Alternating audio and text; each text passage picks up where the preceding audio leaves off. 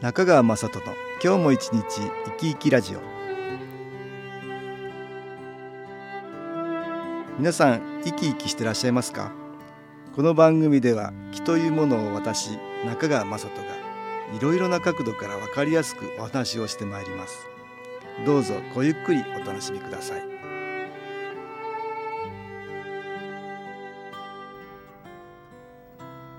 中川雅人の今日も一日生き生きラジオ。この番組は気のある生活あなたの気づきをサポートする株式会社 SAS がお送りします。おはようございます。株式会社 SAS の中川雅人です。今日7月7日は七夕の日ですね。私は北海道出身なので8月7日なんですけどもね。北海道や仙台など一部の地域では8月の7日、もしくは、えー、旧暦の7月7日、つまり8月の12、13、そのあたりに七夕をやるところもあるようです。七夕は古くから日本のお祭り行事で、1年間の重要な節句、3月3日、5月5日などのように、五節句の一つです。その起源にはいろいろな説があるようですが、もともと日本の神事であった七夕というものに、織姫彦星の伝説と、さらには奈良時代に中国から来た気候伝という行事が合わさったものと言われています。最初に言った七夕とは、着物を織って棚に備え神様を迎えて秋の豊作を祈ったり人々の汚れを払うという行事だったんですね。七夕といえば願い事を書いた色とりどりの短冊や飾りを笹の葉に吊るして星にお祈りをする習慣が今も残っています。私も子供の頃たくさんの短冊を吊るして織姫と彦星にお願い事をしたそんな記憶があります。先日私の妻も行きつけのお店でお願い事を書いてくださいと短冊を渡されたと言っていました。皆さんの中でも短冊にお願い事を書いた方がいらっしゃるんではないでしょうか。ある会社が毎年七夕に関する意識と実態調査を行っています。アンケート結果やみんなの願い事を一部紹介してるんですね。これによりますと七夕の短冊に書いた願い事が叶った。そんなことがありますか？という質問に対して23.3%の方が願い事が叶ったことがあると回答したっていうんですね。これ2割を超えてますからね。結構パワーがあるんじゃないかと思うんです。さらに興味深いのは男女別に願いが叶った人たちの割合を比較したところ女性が4人に1人。25.9%だったのに対して男性は約5人に1人。19.7%だったって言うんです。女性の方が叶う確率が高いっていうことが分かったって言うんですね。こんなところにも女性のパワーが出てますね。すごいですねこれはね。私は人の願いや人の思いそんなものが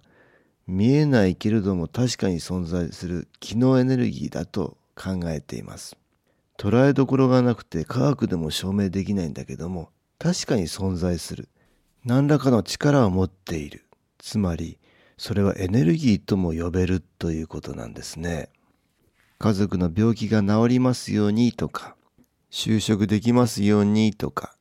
海外旅行に行けますようにとかいろんな願い事がありますが人がそのように強く念じるということで気のエネルギーで事実を引き寄せるということがあると思うんです。それも一人より二人、二人より三人とたくさんの人数が集まると大きなパワーになると思うんですね。ですから多くの方が明るい未来への願い事を思っていただけると嬉しいなと思うんです。それでは音楽に気を入れた CD 音機を聴いていただきましょう。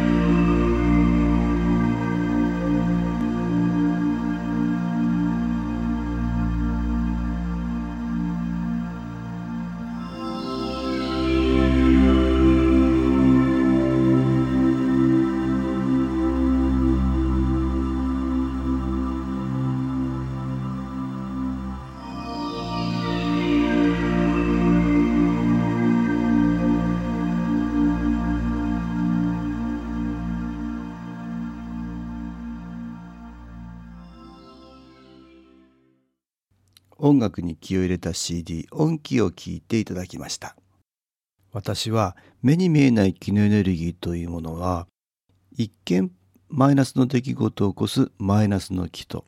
私たちに応援するように働いてくるプラスの気があると説明しています。私の父は1986年白いひげのおじいさんの夢見て宇宙から気のエネルギーを集めて発生する気の中継機肺元機を作りました。この肺元機という機械いろいろな人に使われたくさんの効果があるということが分かってきました。そしてそのうちに宇宙から無尽蔵に気のエネルギーを集めてきているということが分かったんです。父は自分で考えたわけではなくて夢で見て教えられたので何かが夢を見させたんではないか大いなる存在のおかげではないかと考えるようになったんです。つまり父はプラスの機能何らかの応援を受けてこの機械を作ったということなんです。父はそんな自分の体験からどんな人も宇宙からの応援を受けて生きていると。宇宙には私たちを生かしてくれてる大きな存在があるんだということを常々言っておりました。私もこの地球にはいろいろな宇宙からの応援があると思っています。例えば科学が進歩するのも科学者のひらめきによるものですよね。このひらめきというもの夢を見るみたいにですね何らかのプラスの木からの信号をキャッチしたものと思われるんです。あることをどんどん考えていく。考えていくということは気を発していくということなんですけどもそうするとそれに応じたプラスの木からの信号が受信できるということではないかなと思うんです。受け皿となっている科学者の知識程度が非常に重要ですから誰でもができるというわけではありませんがあるところまで高められた気のエネルギーが宇宙から何らかの気のエネルギーを引き寄せるんだとそんなふうに考えられるんです。こういうものは科学ばかりではなくていろいろなところに見られると思うんです。素晴らしい音楽ができるのももしかしたらこんなことじゃないかなと思ったりします。ある人は一生懸命考えていたらふと何かをひらめく。それが素晴らしい曲になってしまう。そんなことがあるんじゃないかと思うんです。そう考えると芸術の世界絵画だとか映画だとか演劇だとかそれに接するたくさんの人の心が癒されたり希望に満ちたり悲しみや苦しみから逃れられたりそんなことが宇宙からの応援によってできているもんだと思うんです。